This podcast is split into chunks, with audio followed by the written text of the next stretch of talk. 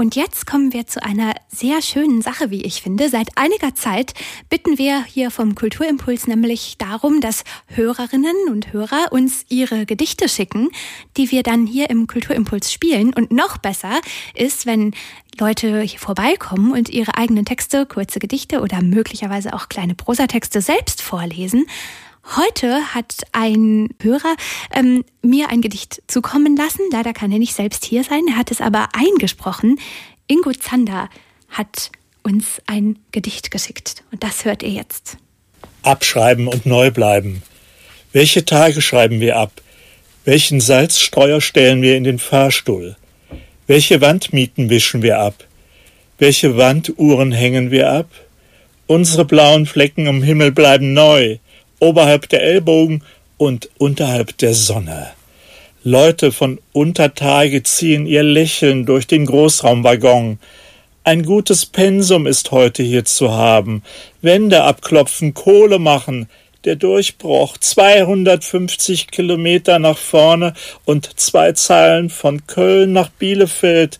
Schau mich an. Wo hängt hier der Lautsprecher? Ich gebe mir eine Kugel. Vanilleeis vom Schaffner. Der Zug bleibt auf der Strecke noch einen Tag stehen. Gleich geht es weiter. Eine Durchsage an uns alle. Wer jetzt aufräumt, lernt besser. Nicht für die Liebe. Ein Hörergedicht war das und das trägt den Titel Abschreiben und Neubleiben. Es kommt von Ingo Zander und in diesem Fall kann ich dieses Gedicht auch verbinden mit einem, ja, mit einer kleinen Veranstaltungsempfehlung für euch. Wenn ihr nämlich jetzt gedacht habt, dass euch das gefallen hat und ihr gerne mehr Gedichte von Ingo Zander hören möchtet, dann kommt doch am Montag, dem 9. Dezember um 20 Uhr in die Elektra Bar am Gerionswall.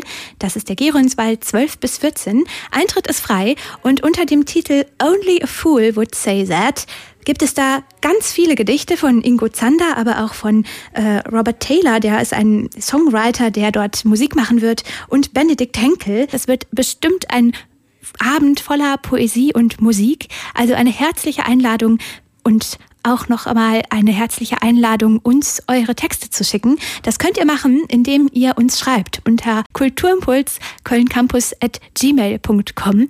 Wenn ihr uns da Texte schickt und Gedichte, dann hören wir bald vielleicht auch euer Gedicht hier im Kulturimpuls. Wir freuen uns jedenfalls über jede Zusendung. www.kölncampus.com www